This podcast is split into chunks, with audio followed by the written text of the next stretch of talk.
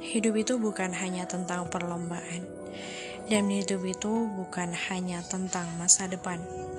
Siapa yang harus duluan, dan siapa yang masih di belakang.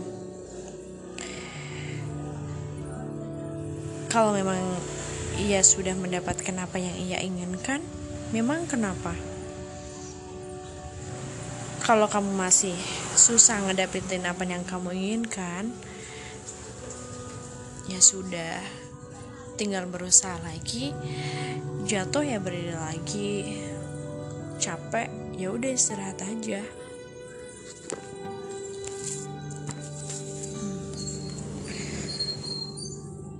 Tapi jangan kelamaan. Menangis boleh kok, teriak juga boleh. Yang tidak boleh saat kamu memikirkan untuk berhenti dan mengakhiri.